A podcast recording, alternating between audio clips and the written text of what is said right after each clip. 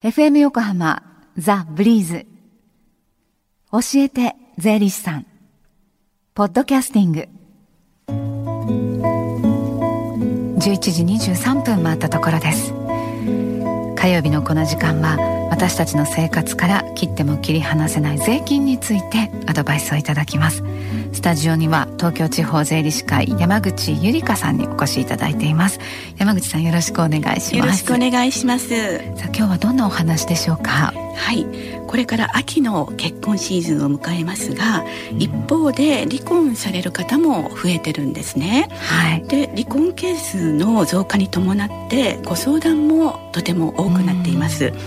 ということで今日は離婚と税金についてお話したいと思います、はい。まあ、離婚と税金ということではどういうご相談があるんですか？はい。離婚に際しお子さんの養育費ですとか、はい、今までご夫婦で築いてきた財産をどのように分けるかといういわゆる財産分与の問題が出てきます、はい、まず養育費に関しては通常の養育費の範囲内であれば特に高額でなければ、はい、贈与税は課税されません、はい、また実際に養育費を払っていれば、うん、えー、別居の子どもを扶養家族として申告することも可能です、はい、ただしお父様お母様どちらか一方の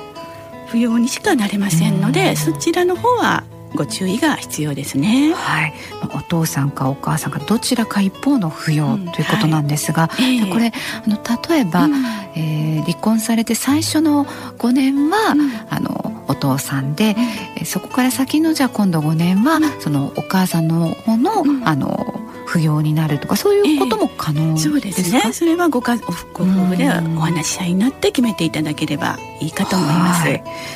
一緒に住んでいなくてもお子さんを扶養家族にできる場合があるということですね。はい、他にどうでしょうか？はい、えー、離婚した女性の場合はですね、まず扶養親族がいる。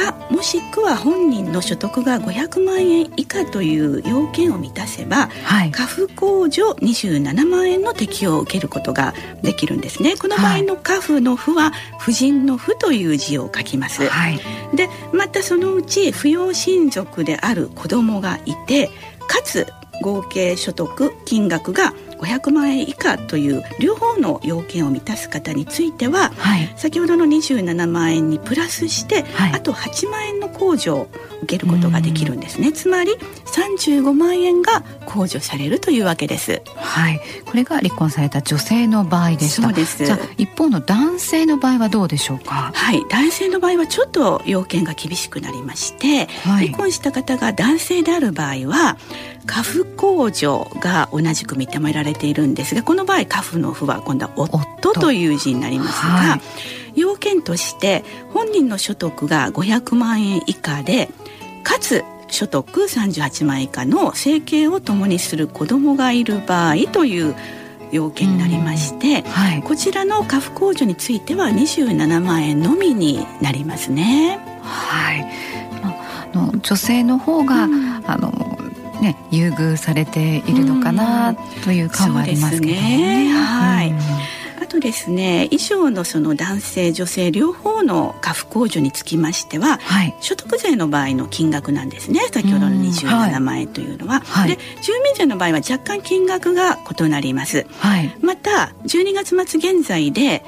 結婚していないということが条件なんですね、つまり1回離婚されてもまたすぐどなたかと結婚されてしまうともう家父ではなくなりますので、この家父控除というのは受けられないことになります。なるほど、はい、それからまた慰謝料や財産分与には受け取った方には贈与税はかからないんですが、はい、渡した方に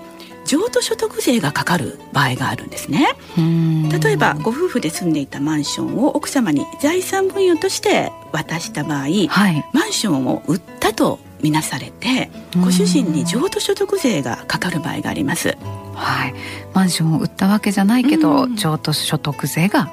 かかると、はい、はい、つまりまあ、持ち主が変わるということで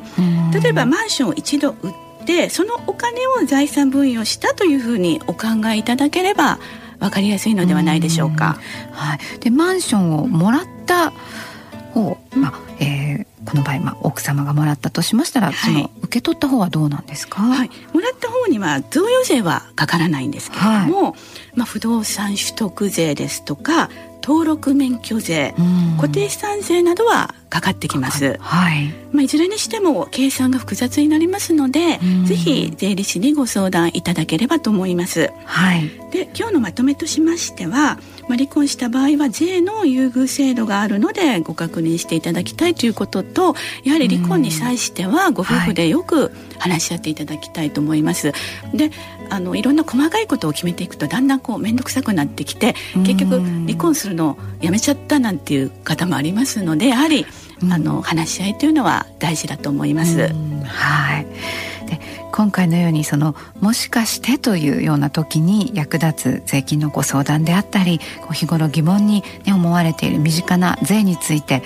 あの気軽に相談できるような機会が近々ありますでしょうか？はい、えー、東京地方税理士会の保土ヶ谷支部による電話による無料税務相談があります。はい。えー、毎月第2土曜日今月は13日になりますが、はい、午後1時から4時まで受け付けておりまして、はい、ただしこの時間以外にも留守電でも対応しておりますのでぜひお電話してみてください。はい。お出かけになる時あの電話予約をぜひなさってください。その電話番号ご案内します。045-333-9009 045-333-9009です。そして来週の火曜日第3火曜日にあたりますね。のブリーズ教えて税理士さんの無料電話相談の日ですよね。はい。午前あ10時より午後1時まで受け付けております、はい、税金のことでご相談なさりたい方はぜひお電話をお待ちしています、はい、電話番号は来週番組内でお知らせいたします、はい山口さんどうもありがとうございました。ありがとうございました。この教えて税理士さんはポッドキャスティングでも聞くことができます。ブリーズのホームページまたは iTunes ストアから無料ダウンロードできますのでぜひポッドキャスティングでも聞いてみてくださいね。この時間は税金について学ぶ教えて税理士さんでした。Deep inside your ears still lingers on fading sound of footsteps so clear to hear whenever I find you with empty beer bottles in your hand I see someone four years old staring back at me. Once you told me you don't know who you are, there are pieces of you lost somewhere along the way. And you've been searching hopelessly in a wrong place. Cause they have always been with you from the very start. So many years you haven't been yourself.